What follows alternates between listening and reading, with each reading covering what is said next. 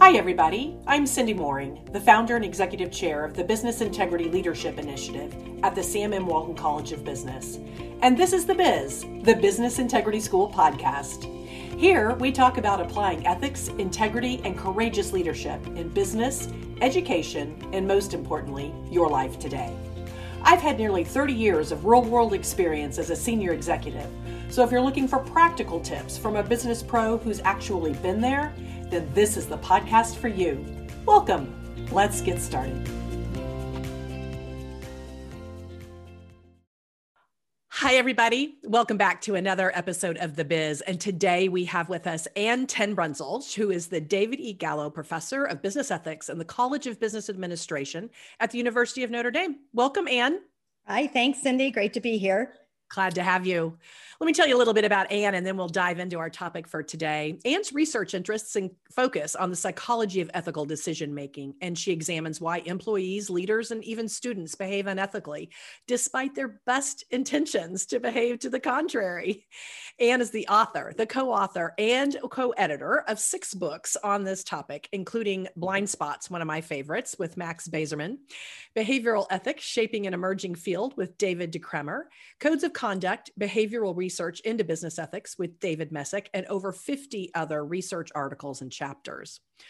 Ann's research has been featured in interviews airing on MSNBC and National Public Radio, and adaptations, excerptions, and references to her work have appeared in a variety of publications, including New York Times, uh, Harvard Business Review, Forbes, Huffington Post, Washington Post, and many, many others.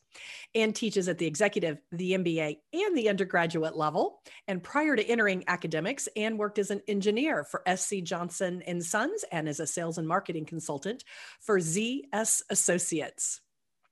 And that is quite a background. I love the fact that you have some business experience too before you moved over into academia. Yes. I find uh, my experience so far, and I'm new to the academia side, having just come from business, is that it's really helpful to have that kind of practical application of what you're studying and teaching about. What, do, what have you found? Uh, absolutely. First of all, I think it gives you credibility in the classroom. Um, but I also, I actually was thinking of recently of writing up a, a little vignette of an ethical dilemma that I uh, participated in. Well, I didn't participate in. I was, I was presented with it. Understood. I was quite proud of my decision, but I thought, oh, this would be something because it happened to me maybe two years out of college that my undergraduates could relate to, and then kind of do the big reveal at the end, saying this yeah. was me, and this is what yeah. I did.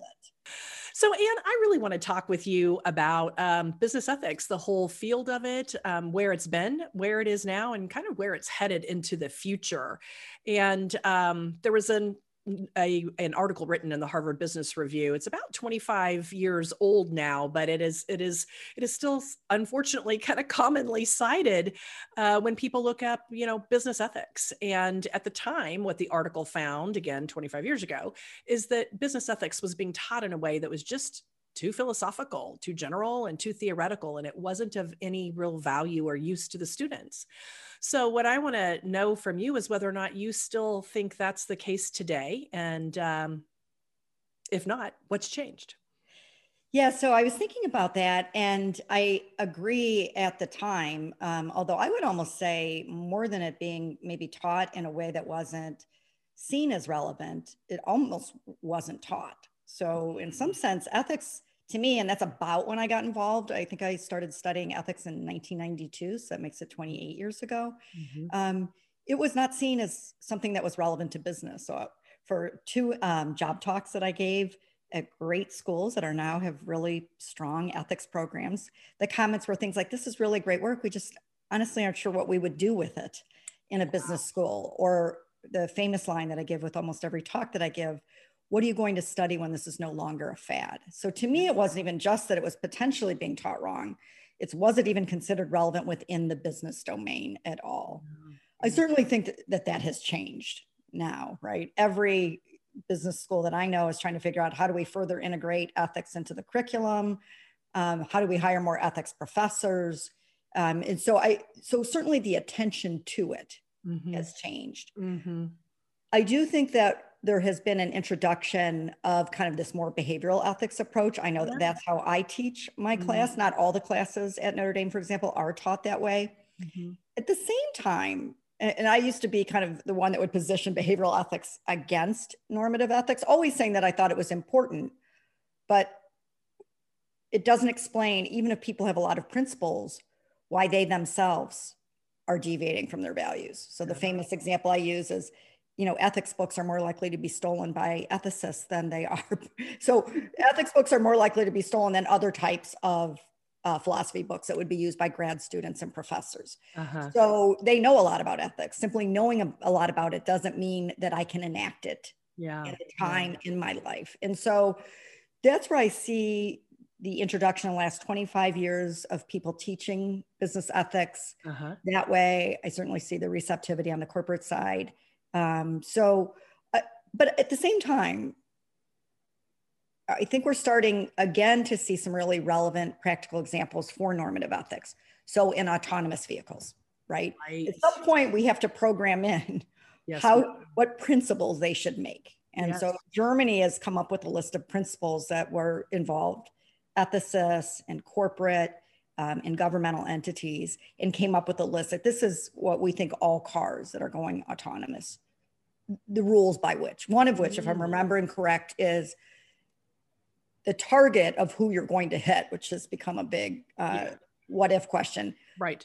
Should not factor in. So their age, whether they're wearing nice clothes or not, yeah. the race, right? What they're doing. So any characteristics about the target shouldn't factor into the decisions. And that's where I really see um, increasing relevance in the business world. I agree. For some yeah. of our new technologies. But I do bring up autonomous vehicles. Well, yeah. I mean, and the inability to solve the ethical dilemma is almost stifling our innovation in that area. I would agree. Yeah. And I mean, we know what even happened here in the Uber self driving car that crashed and killed someone in 2018. And when they went back to try to figure out the root cause with what they called explainability engineers, a, a word that I don't think existed, you know, a few years ago, they, they found that the pedestrian was killed because the car was not programmed to recognize the human form outside of a crosswalk. Oh, interesting. And this person was jaywalking Right. And so it wasn't even programmed to recognize the human form in right. that situation. So it's all right. of those what ifs, you exactly. know, those kind of ethical what ifs, both for just safety and ethics reasons that have to be kind of factored in. So yeah, Absolutely. I would agree. So, you know, you, you, uh, uh, mentioned something that was similar to uh, a comment that was made by Linda Trevino, which was, um, you know, that just it ethics wasn't being taught um, many years ago, or they thought it was a passing fad uh, right. more importantly what do you think was the tipping point that made it not seen as a passing fad well i think it's people like lena and and some of us at northwestern and other places that just started to study it and kind of uh, strongly assert that this was a legitimate ethics topic uh-huh. um, or i'm sorry business topic and then as i like to say you know in, in somewhat of a, a sarcastic manner, you know, thank God for WorldCom and Enron and Tyco because that really, to me, was the tipping point. Yeah. And people said, wow, ethics aren't just something you're supposed to do to be nice. Right. Ethics can take down really big firms. Right. Right. And so that's where, and then of course, uh, you know, there's legislation. So the world suddenly started to pay attention to the significant costs. Yeah. Of yeah. being unethical. And same thing then with the financial crisis. So um, I hate to say it, but sometimes those exogenous threats do lead to more rapid change than you would have had if we wouldn't have had them. Yeah, yeah, I would agree. And perhaps advancements that actually end up benefiting society overall. Exactly. You know, and I think one of the big advancements is not just that we started teaching it, but that we did start introducing the social sciences um, and the, you know, the behavioral ethics piece of it, which obviously has been a big, big love of yours as well. And so let's talk a little bit about one of your books that you co authored and that I'm a big fan of called Blind Spots um, why we fail to do what's right and what to do about it. I love the title, first of all. um, so why why do you think, if you could sum it up, that we fail to do what we know is right? So blind spots kind of stepping back are just those obstacles. So obstacles at the individual, obstacles at the social, obstacles at the institutional level that uh-huh. really prevent us from behaving in accordance with our value. And maybe more importantly, prevent us from seeing that we're not behaving in line yeah. with our value. So in some sense, hiding it from us. Right. Um, So at the individual level, you have blind spots such as illusions. So I believe I'm more ethical than I really am. Mm. You have uh, cognitive uh, influences like ethical fading. So if I don't code this as an ethical decision, it doesn't matter how many principles and values I have, they're not going to be kind of called up um, when I make that decision because it's not going to be seen as relevant to that. Yeah. You have biases yeah. um, from kind of game theory, you have moral uh, disengagement mechanisms. So, the individual level, you have a lot of forces that allow you to behave in ways that deviate from your values, but again, hide it from you. Mm-hmm. So, you got to trick yourself into believing that I'm not really unethical. Exactly, but and you're not conscious of it, right? So it's not even that I know that I'm nece- I'm tricking myself. It's it's more insidious than that in some yeah, sense. happens unconsciously. Interesting. And, and then so, at the social level, you yeah. have anywhere from you know overclaiming uh, so when you're thinking of a social level like you said the individual level is really what effect do i have on myself and at the social level you then kind of go to the next level and you say what effects do other people have right. on me so right. when i'm in social dilemmas i know that i overclaim um, when i'm with other people i compare myself to them and if that comparison is disadvantageous i feel that i can behave unethically or at least motivates me to to kind of right the wrong um, other people provide us with a justification for behaving mm. unethically. So there's research that shows that if if I'm going to make uh, two dollars for behaving unethically, or in other situations, say where I'm going to make a dollar and you're going to, I can give you a dollar, or I have to give you a dollar, uh-huh. even though I'm, it's a less, a smaller temptation, right? Because it's only a dollar in that right. second situation for me. Aggregate uh, totals the same. I behave more ethic, unethically in that second situation because I can use you as a rationalization, right? Because I can say, oh, but but Cindy's benefiting, right? So, um, wow. Well, other people provide us if they can be somehow a beneficiary. Yeah, they provide us with that rationalization. Obviously, groupthink, which has uh, been mm-hmm. covered a lot. So, other people, when we're together, right, we're going to think we're more moral and invincible mm-hmm. than we really are. Mm-hmm. And then, probably what I spend a significant time on, now at least my classroom, is on implicit biases. And kind of understanding the, the barrels that you're in, but maybe more importantly, the barrels that you're not in, right? Mm-hmm. And how that might lead us to treatment, unfair treatment, treatment that deviates from our values. Again, because there's a neurological basis to some of this that I don't even realize that I'm doing. Yeah. I think I'm being fair to everyone, for example. Right, right, right. So if it's implicit you're not aware of it it's unconscious like you mentioned so what what can you do about that right so um, at the individual level one of the things we talk about is just a i always say to my students uh, and in talks if the only thing you get out of this is that you're not as ethical as you think that you are then you've started down the path because if, right. if you don't do that then nothing else I'm going to say after this is really going to matter, right? Right, right. Um, because you're going to say it's for other people, that's not for me. Mm-hmm. So A is recognize uh, you, your company, your division are not as ethical as you think that you are. Um, then you need to begin to address some of those forces. So you need to understand that when I thinking about ethical dilemmas, I say, oh, of course I will behave ethically. And then at the time of the decision, that's uh, potentially not true. So the should self is is strong before your want self, kind of your impulsive self is strong at the time. So you have to be aware that guess what? I think I'm going to stand up in a meeting if somebody says something inappropriate. Uh-huh. But in the decision itself, right, I may actually not. So you have to be aware what forces and what forces are there things like I want to get along. I want you to like me, Cindy. Yeah. I, I don't want to rock the boat. Um, so you have to be prepared and then think about how to address that. Yeah. Um, at the social level, a lot of great recommendations are starting to come out uh, of the implicit bias work. And one of the nice things is, is they're actually more malleable than perhaps decision biases that mm. studied more in game theory. Uh-huh. So um, they find, for example, that let's say living in a diverse neighborhood doesn't necessarily change your implicit attitudes, but having good friends or socializing uh, with people that potentially you're biased against um, is important to kind of personalize them. Right, right. Um, so also, you know, reading books by people that are not um, maybe in your barrel, watching. Right. I, I, with my executives, I recently had them think about in the last six months when you've had a difficult decision to make, who did you uh, call up and they listed the five. Yeah. And then ask them how many are your gender, how many are your race. So that comes that's, out of that's a great exercise. And you know, I think that there have been a lot of uh, uh, given our current situation with for example you know systemic racism and thinking about that and thinking about well how many you know mainstream authors are there that have been you know black? And how many times do you see you know uh, black individuals as kind of the you know the main point of reference? Or how many times do you read black authors?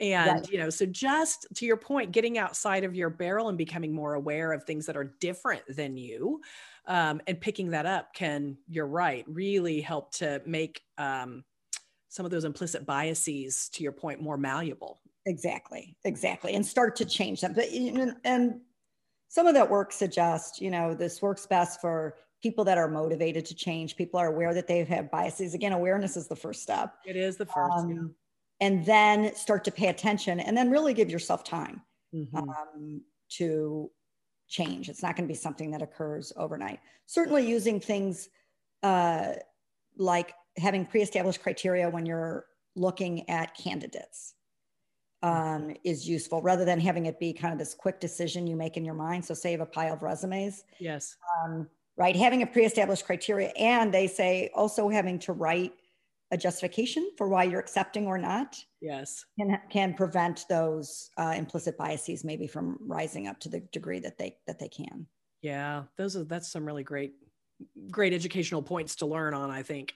And then i mean you also i think have to look at the institutional level and say how do we fix some of the blind spots that exist there? Yeah. And that includes looking at your reward systems and more important than just looking at what you say you reward is getting feedback from people in the organization is what do you think is rewarded mm-hmm. because whether they're accurate or not what they think is what's rewarded is going to be more influential in their own behavior than what you tell them one of the things I found when I was uh, uh, before my life now on the academic side, when I was in business, is um, making sure that there's an open environment and that when you are getting to a promotion phase that there are more than just the immediate managers that are weighing in on all aspects of someone's performance holistically not just what they achieved but how they achieved it. So you know having your ethics and compliance department that you do run a check with before to make sure that there aren't like allegations that have been filed against them that might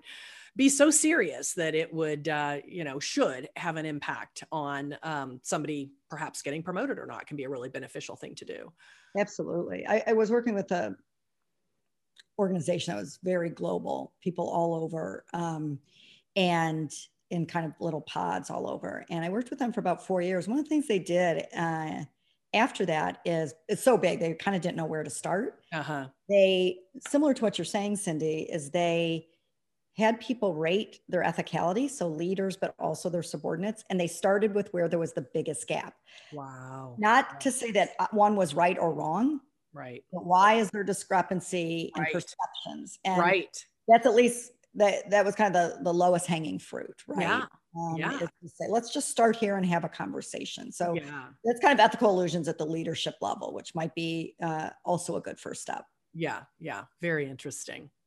So let's um, let's talk a little bit about an article that you recently wrote in the Annual Review of Psychology that really focused on sexual harassment in academia, and um, you looked at that really through the the lens of behavioral ethics, um, and started from the premise, which which I would agree with, that sexual harassment is a form of unethical behavior. I mean you know if you do look at just some of the basic principles of of business ethics it's respecting everyone's autonomy which should be one of the you know basic ground rules if you want to have a trusting and um, effective business relationship well that means that you don't discriminate and harass you know other individuals if you're going to there aren't any second class citizens in business would be another way to say it right, right.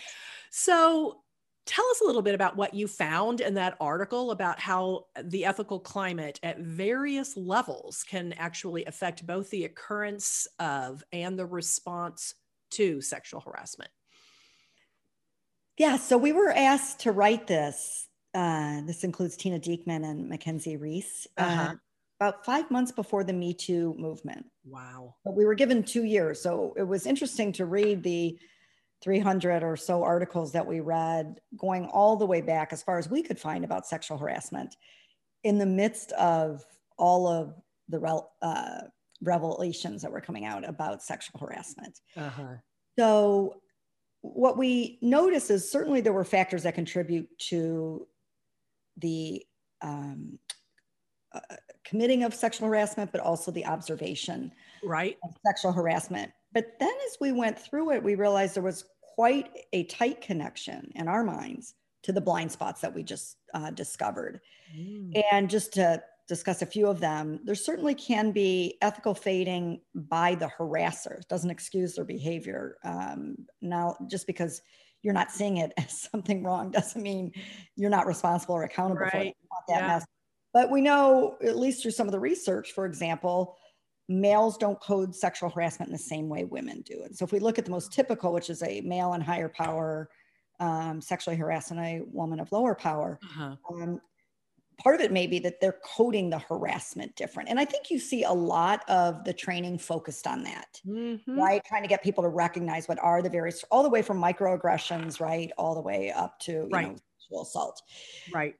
But that wasn't the only piece of the puzzle we thought and that is that victims and observers and observers are really important and really are seen as key to stopping uh, sexual harassment for a variety of reasons uh-huh. often don't see the harassment for what it is either which is akin to motivated blindness so for mm. victims it's interesting uh, disturbing but interesting theory out of the domestic violence literature uh, betrayal blind uh, betrayal blindness which says it's really hard for me to admit that someone that I love, that I care, that I'm dependent on uh-huh. is actually doing something to me that doesn't fit any of those right that I think of them as. So the same thing can be true of victims, and that is, is that it's very difficult sometimes for me to see it. It's also very difficult for observers to see it if it's not in their best interest to see it. So if it is a sure. uh, someone that has resources in the organization, my own boss, so interesting research in uh, the abusive supervision literature that says when someone else in my work group is being abused, mm-hmm. I actually step away from it because wow. I don't want to be the next target. Got and it. I'm I don't know if we do that consciously, right? And right. we may not be aware it's a protection of the self, right? And some of that kind of fear often leads us to doing things that we don't even recognize that we're doing. Mm-hmm. And then I think at the organizational level, one of the biggest problems, and we saw this again and again, is the legal focus on sexual harassment. It's mm-hmm. seen as a legal issue, not an ethical issue, as, as many others have argued. That creates a situation where really the university or the organization is aligned, their interests are aligned with the harasser mm. and making mm. this go away mm. versus with the victim. And I think part of the problem is we don't we don't see it as an ethical issue. So I don't think about the harm that's being done to them everyone around them. And I would argue there's a, an effect then on ethical behavior. That's sure. just right. So if I see people being mistreated, that then lends itself to other forms of mistreatment that may not be sexual harassment. The other thing that I wanted to ask you about is there. You also mentioned that things like the slippery slope could facilitate um, sexual harassment. So, what is that? Tell us what that's all about. Um, yeah, so there's a lot of research that shows, you know, we don't pay attention to those small ones, right? The, the, the jokes, the leering, uh-huh. um, which a sexual severity scale. Those would be kind of considered to be the least severe. And just like unethical behavior, right? Where you um, don't pay attention to, oh, well, they overcharged by 100 on their um, expense report. I'm sure that was fine. Then that 100 becomes acceptable. And then mm-hmm. all we need to do is take a little bit of a step and not a very discernible one and then it's 125 yeah. and then it's 150 and you there's so many examples of the slippery slope of unethical behavior and the research seemed to suggest and we hypothesize that the same thing is true with sexual harassment right. that is it doesn't start out with sexual assault uh, sometimes it does please don't get me wrong on that right right right, right. But it starts out a little bit being asked yeah. over being asked yeah. to stay late uh-huh. right hand on the knee yeah. um, and that it, it, it's hard for us to discern small changes right and behavior right. and before we know it now it's it's so far but then there's always the fear that well i look like i was complicit in those smaller steps. Right right which is another reason i think that it should be viewed as uh, as an ethical issue and not just a legal issue because some of those actions may find fall on the you know not legally actionable side of the equation but it's still behavior that if you can nip in the bud early enough you can hopefully prevent it ever getting to you know the legal legally actionable side of the equation. Absolutely absolutely and then the other problem with the legal focus is the ndas right so yeah. when you have an NDA, no one in the organization knows. So it looks like a weak response. Uh-huh. Um, so it says I'd never go up through all the trouble of reporting um, and the retaliation potentially if nothing's going to happen. And the point is, an NDA doesn't allow you to tell it. But more disturbing to us was this notion of pass the harasser. If there's an NDA, the next organization or university that hires you yes. has no idea. And I think uh, one university, and I was trying to remember what it was. I, somebody just sent it to me. Now I think as part of your employment, you have to list whether you were ever charged with or investigated mm. for. So they're trying to, because it's become a somewhat of a known problem, at least in academia.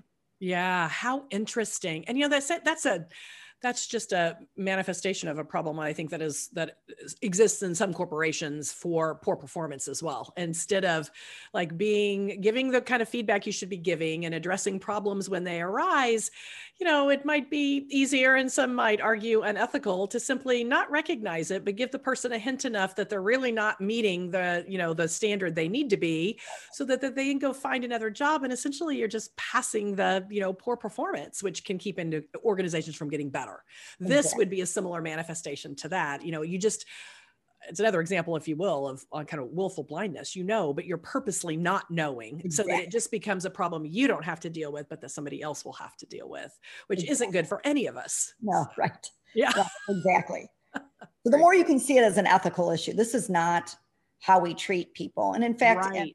in a few papers we have we posit and find support for the notion that a climate for ethics certainly contributes to unethical behavior, but so does a climate of justice uh-huh. and a uh-huh. climate of respect uh-huh. independently. And so if you aren't respecting people, right, and the process isn't just by which we file complaints, right, then it's contributes to unethical behavior as well. Yeah. Yeah. So you have to think about those. To me, it's interesting to think about those three pieces, right? Yeah. Ethics, yeah. justice, and respect, obviously overlapping Right, absolutely. Well, respect is one of those um, hypernorms that you know they say that all individuals actually share, and and despite other disagreements lower down, if you can communicate on that level, you know, even sort of implicitly in the way you act in an organization, then people will see that there is respect for the individual, and it kind of sets this higher ethical plane you know, in organizational justice, there's a lot written about that as well. That sometimes it's about the process, right? Not necessarily exactly. about the outcome, it's about the process and whether or not it was just and whether or not it was fair. Right. So. And then there's the third form. So it's distributive, right? What outcome did I get? Process. Uh-huh. Was it a fair evaluation process? Using that as an example. And then what interpersonally? Right. How was I treated during it? Yeah, and all of those, you know, go together to really, in my opinion, have a having an effective practice. So we've talked a lot about where we are today, and boy, have you added a lot to the field with, you know, all of the behavioral ethics and the psychology side of it. And I think there are lots of tips in there that individuals and organizations can use to improve. But if you had a crystal ball and were able now to look into the future and say, what do you think that business ethics ought to really focus on to deal with the challenges we can't even see in front of us right now, but we surely know it's disruptive in the business world and is going to become more so with technology. What do you think those three things ought to be, or the three words that we should define business ethics by in the future to get it right? Well, originally I had written um, remedies and interventions because I think we've done have gone far in identifying, kind of being aware of the right. obstacles, identifying more obstacles over the last uh, 25 years, and we're starting to move into remedies. Uh-huh. But I, as I was thinking further about it, particularly in the time we find ourselves in, the other word that came to mind is vigilance. There's a lot of compliance mm-hmm. officers that I've talked to that are worried with everything that's going on. Ethics is taking a back seat. Yeah. There's a lot there's a lot to do right now. So I'm a little afraid the guard has uh, been let down. And mm. further, we know when people are in the red, when they're facing a domain of losses, that we're more likely to um, utilize risky strategies, which can include unethical behavior. Yeah. And so I, I think my very first word would be vigilance. We have to continue to find ways to identify when there are unethic, unethical actions that are occurring. And that, again, increasingly involves the use of observers, focus groups. I always say talk to your new people because you just indoctrinated them with your norms. And they're the first ones because they're not become, they haven't become desensitized to say, hey, this isn't what I learned about in training. Yeah. Right. Um, and just constantly ask, how are we doing? Where do you think we're going wrong? Mm-hmm. What is mm-hmm. our biggest blind spot? What language euphemisms do we use here? That's a very useful exercise. Yeah, you're right. Those yep. will help in the vigilance aspect. I like that. And then I think the research needs to. So vigilance on the port on the uh, part of uh, those in the compliance function. Yes. And uh, continuing to identify remedies in um, the research end that we can that can be useful to organizations once they find the unethical behavior. That's great. Okay. So did I miss one? Vigilance. Well, remedies. Remedies. But I have remedies and interventions. So and interventions. Would be, like would be maybe what we uncover through research and then interventions or something yes. that takes that yes. to the organizational. Yes. I like it. Those are all really good. And the reason why I think that makes so much sense is they're all very practical, right? Mm-hmm. So, um, if the criticism many years ago was it was too theoretical and philosophical, I think we've come a long way in identifying what are some of the practical problems, what are the root causes, and then, okay, how do we apply these practical solutions for the future? And being vigilant about that is probably one of the main things. And then being willing and having the courage to intervene, right? Um, when the research leads you to what the remedy should be, you actually have to then go put it into action. Absolutely. Absolutely. Yeah. Those are great, Ann. Thank you very much. And so I want to end on something fun for uh, everyone.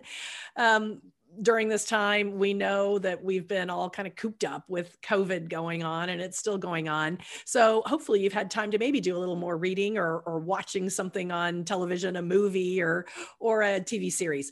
Have you read anything that was both interesting and fun and kind of a release for you, but still had just an incredible ethical dilemma embedded in it? So in the last year, I've read uh, Bad Blood, which, if you ah. haven't read it, is just amazing. And certainly that trial will be um, ongoing. And yes. The, the, author of that actually came to speak at Notre Dame as well. Um, so really, I bet that really was shows uh, many of the aspects I think that we identify in the book. Many, it was almost like every page I wanted to, you know, put a notation. this is an example of. Yeah. Um, uh, we're uh, at Notre Dame in our business school, we have kind of an ethic and tech ethics and technology book club. So right now I'm reading the ethical algorithm, which is actually really it's written by um, kind of theoretical physicists or computational um, professors. Yeah. And they even state that, and it's really easy to understand. Yeah. it really talks about the data. So I'm, I'm not that far into it, but so far I've really enjoyed that. And then my husband and I, we actually haven't watched a TV series together uh, since The Sopranos. Um, just finished Ozark. Oh yes, three seasons. I mean, that's not just one ethical dilemma. Uh, every minute is an ethical dilemma. Do you protect family? Do you pay attention to yourself even within your family? Uh-huh. Ends justify the means. I mean, so much. So and really, really great acting. And the person that plays Ruth uh, won the uh, what is it, the Grammy or the Oscar, whatever the award is for TV. Oh, shows. yeah. Is it Emmys? I think it's the Emmys for TV Emmys, shows. Yeah. Is it the Emmys? Yeah, yeah. Oh my God, we love that one. And you know, the only the only one negative, there's lots of them. Um, the only problem is with COVID, they've not been able to, you know, take know. a lot of additional. So all of us who've been, you know, voraciously watching these series are going to have to wait longer for the next series to come out for some of those. But uh, exactly. for anybody who hasn't caught up, my son was recently watching Ozark, and he's off at college and when I called him one time and asked him what he was what he was doing. He's like, "Well, I'm in the middle of Ozark, Mom. I, I gotta I gotta go. Can I call you back? Can I call you back?"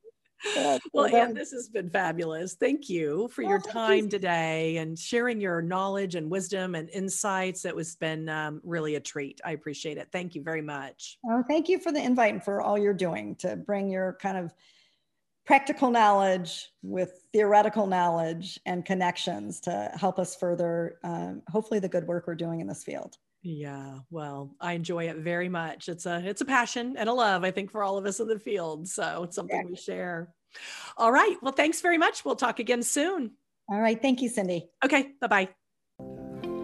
Thanks for listening to today's episode of The Biz, the Business Integrity School. You can find us on YouTube, Google SoundCloud, iTunes, or wherever you find your podcasts. Be sure to subscribe and rate us, and you can find us by searching The Biz. That's one word T H E B I S. Tune in next time for more practical tips from a pro.